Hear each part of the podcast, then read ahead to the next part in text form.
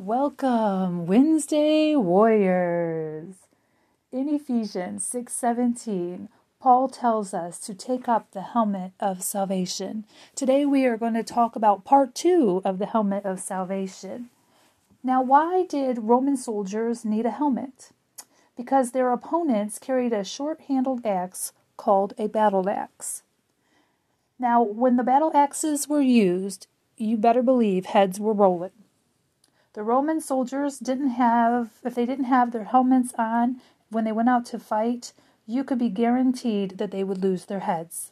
So the Roman helmet was not only merely a beautiful piece of weaponry, it was also something that was intended to save a man's head.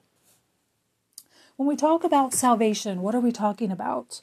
We're talking about the blood of Jesus. What Jesus did on the cross, the redemptive work that he did on the cross, saves us. So when we ask Jesus into our life, not only are we saved spiritually, we're saved physically. We are saved, delivered, and protected, not just spiritually, but physically. So when we put on that helmet of salvation, we are saying we are covered in the blood of Jesus by the work that he did for us. We are saved, delivered, and protected spiritually, physically, mentally, emotionally, relationshiply. We are saved, delivered, and protected.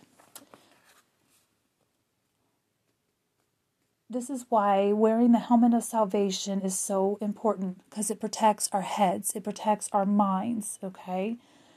If we do not walk in our helmet of salvation and put that helmet of salvation on, we will feel the brunt of the enemy. We will feel that battle axe coming against our mind and chopping off our head, disconnecting our body from the head, and the head is Christ. So that is the enemy's ultimate goal is to take our heads off to attack our minds so that we cannot keep our eyes on Jesus and move forward with, with our mission in life and to advance the kingdom of God. If your salvation is like a helmet and it is not worn tightly around your mind, the enemy will come to chop the multiple benefits and blessings of your salvation right out of your belief system.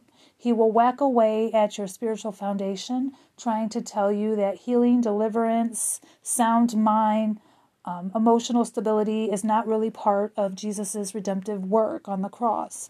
By the time the enemy is finished with your mind, the only thing that you will be left with is heaven, because you will be defeated here on the earth. To face the adversary without your helmet of salvation is the equivalent of spiritual suicide. Many believers try to do the work of God without making a personal goal to walk in the full knowledge of their salvation, and as a result, they are spiritually slaughtered. A believer must have this helmet on if he is going to be used. All right, so here we go, Wednesday Warriors. Put on your helmet of salvation. What is the helmet of salvation to you? You are saved, delivered, and protected spiritually, mentally, emotionally, financially, relationshiply. Walk in that helmet of salvation. Do not let the enemy tell you that you are poor, that you are sick, that you have a disease, that you are not sound in your mind or in your emotions. Put the devil out. Put that helmet of salvation on and walk in the redemptive work of the blood of Jesus Christ. And by doing that, you will take kingdom you will take ground for the kingdom of God. You will save lives and save souls. There you go, Wednesday Warriors. See you next Wednesday.